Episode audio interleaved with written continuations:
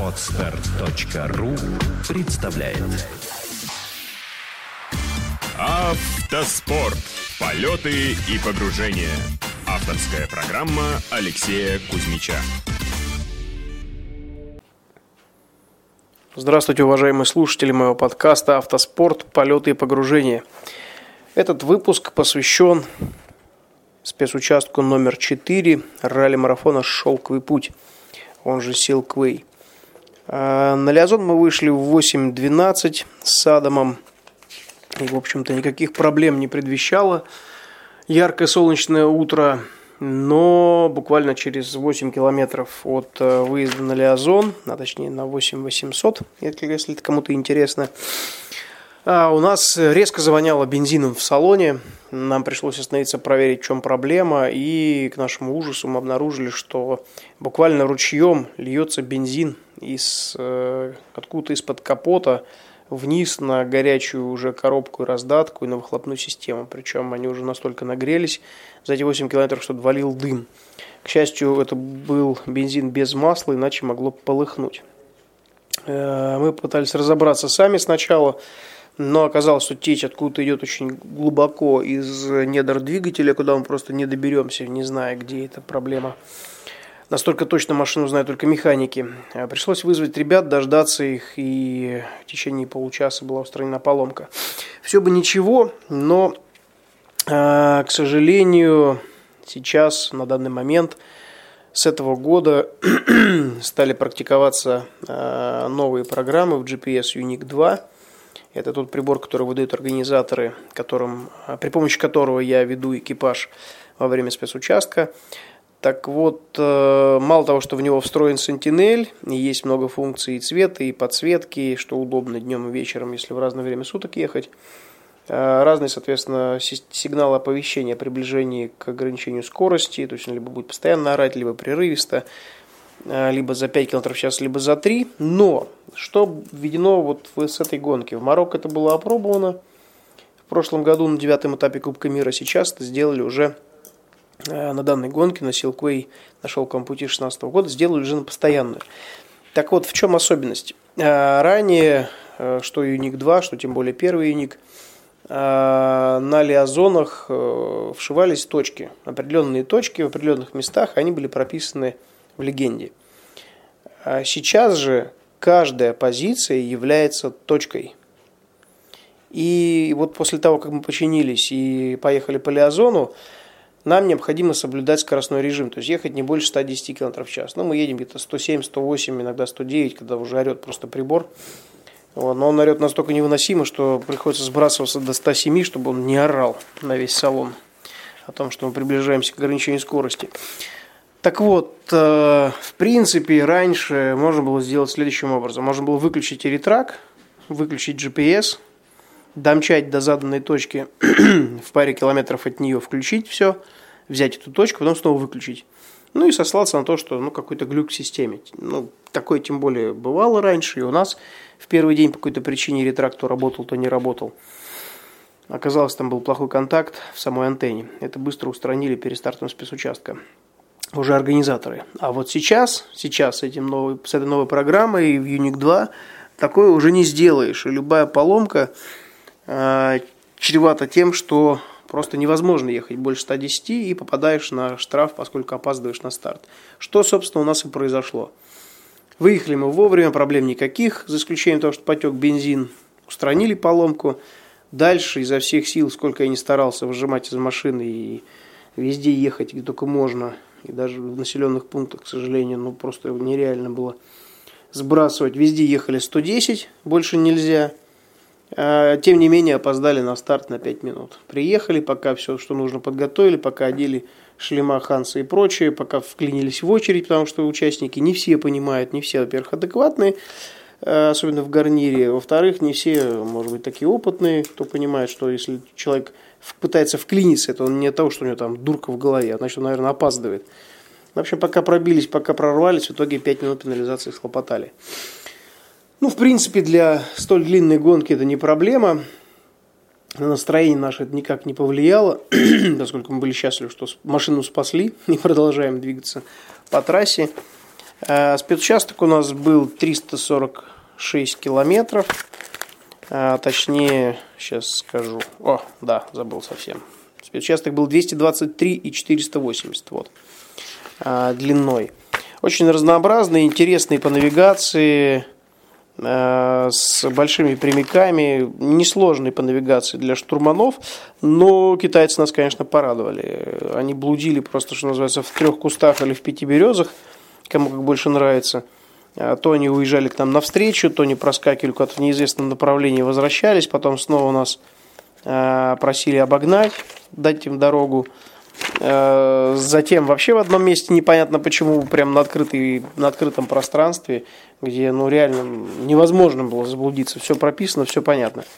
Они стояли, наблюдали, как мимо них проехало четыре машины, затем что-то там почесали, видимо, сквозь шлем себе затылок, дождались нас и в 100 метрах перед нами развернулись и медленно-медленно поползли, даже пропустили нас спокойно, совершенно. То есть, чего они творят, вообще непонятно. Э, очень странный народ, реально очень странный. Я очень переживаю за тех, кто едет дальше до Пекина, поскольку, напомню, мой экипаж едет только в формат чемпионата России до Алматы. Э, и что там будет твориться, я просто не представляю, потому что это банда отмороженных китайцев, которые в огромном количестве сейчас участвуют в гонке, они вытворяют что-то просто невероятное – такое впечатление, что они с другой какой-то планеты. То есть они умудрились за первые два дня насобирать штрафов на, за превышение скорости на 300 тысяч евро.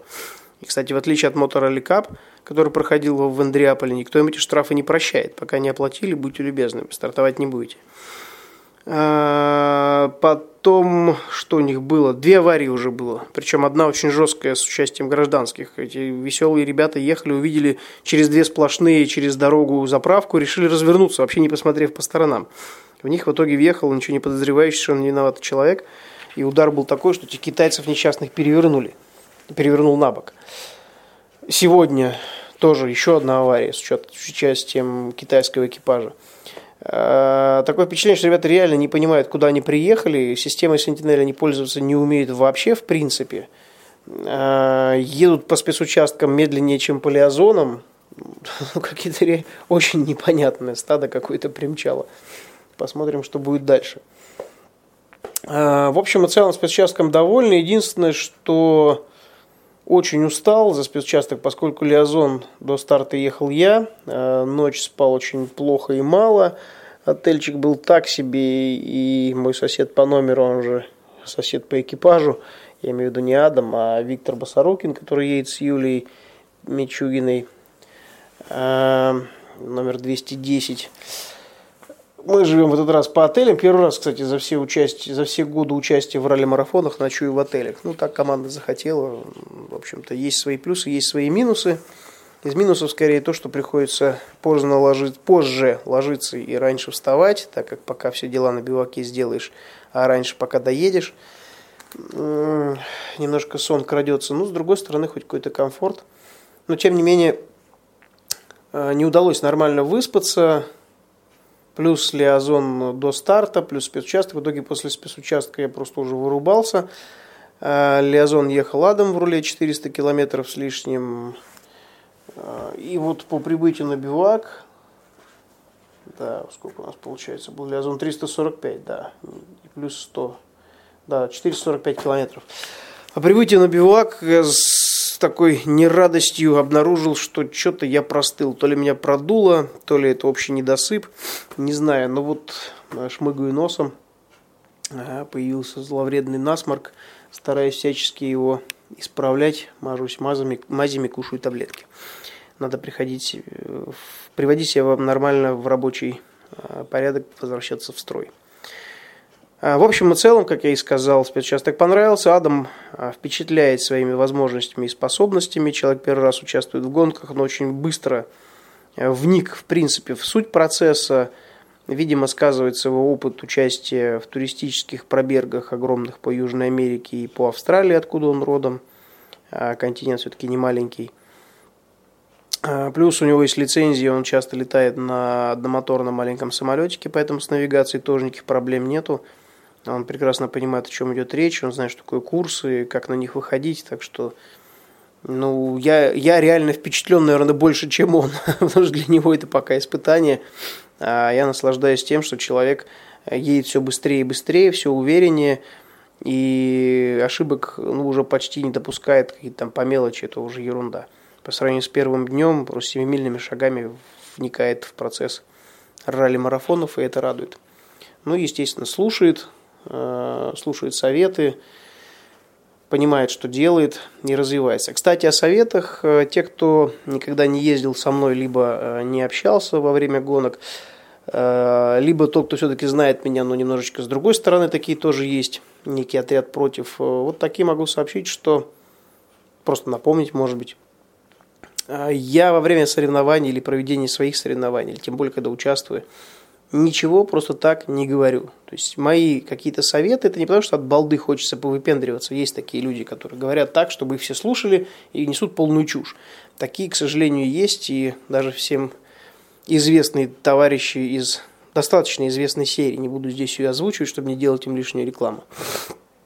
А даже на конкретно заданный вопрос этот человек уходит в какие-то дебри, а, и непонятно, куда уводит того, кто его спросил, загружая полностью что называется, каким-то мусором. Так вот, э, если я задаю вопрос, я задаю вопрос конкретно. Если я говорю какой-то совет или даю совет, я даю совет по делу. И не потому, что это так захотелось или какой-то каприз, а потому что это уже исходит от многолетнего опыта. Но если я вообще ничего не говорю, значит, я ничего не говорю. А не люблю попусту молоть воздух и рассказывать байки и небылицы про других. Хотя там тоже достаточно информации, всякой разной.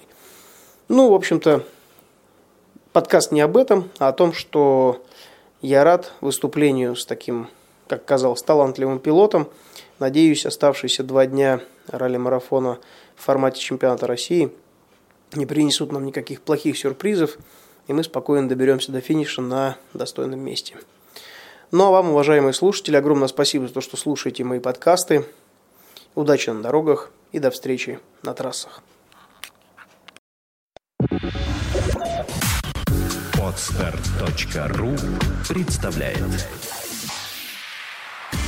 Автоспорт. Полеты и погружения. Авторская программа Алексея Кузьмича.